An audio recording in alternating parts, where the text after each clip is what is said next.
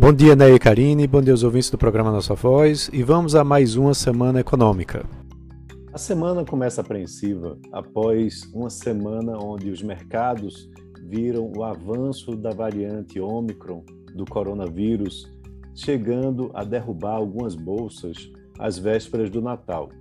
Enquanto os índices no exterior conseguiram se recuperar antes do feriado, o Ibovespa recuou, ficando aí em desvantagem né, com essa é, postura mais cautelosa dos investidores em relação às perspectivas de inflação e também de juros altos para 2022.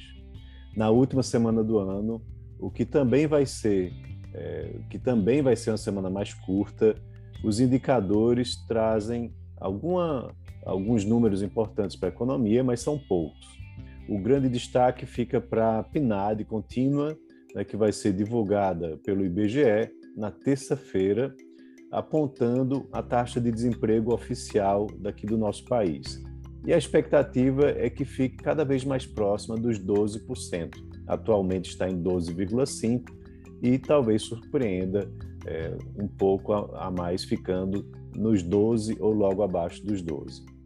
Na semana passada, né, o CAGED de novembro foi divulgado, mostrando um saldo líquido de emprego formal positivo de 324 mil vagas, né, isso para o mês de novembro, é, inclusive superando as expectativas do mercado.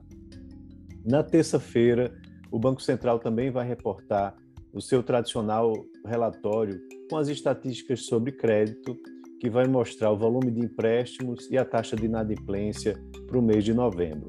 Já na quarta, teremos o resultado fiscal do Tesouro, né, do Tesouro Nacional, referente ao mês de novembro, e no dia 30, também o consolidado das contas públicas do governo, né, mostrando resultados de superávit primário, nominal, e também a relação entre dívida líquida e o PIB do Brasil. Essa semana também teremos é, indicadores de confiança e inflação que serão divulgados pela FGV. Já na segunda, né, o índice de confiança da indústria, na terça, a confiança do varejo do setor de serviços, o IGPM sai na quarta-feira né, e é, há uma expectativa de que ele feche o ano acima dos 17%.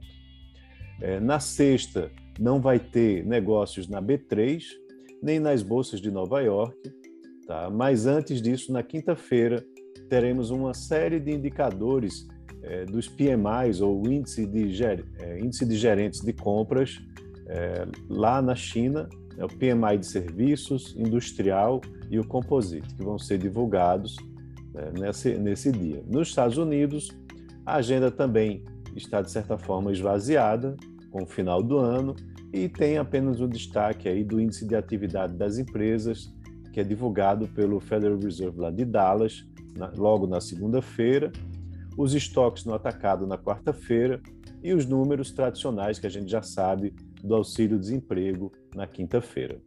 Então é isso, um ótimo início de semana a todos e um grande abraço.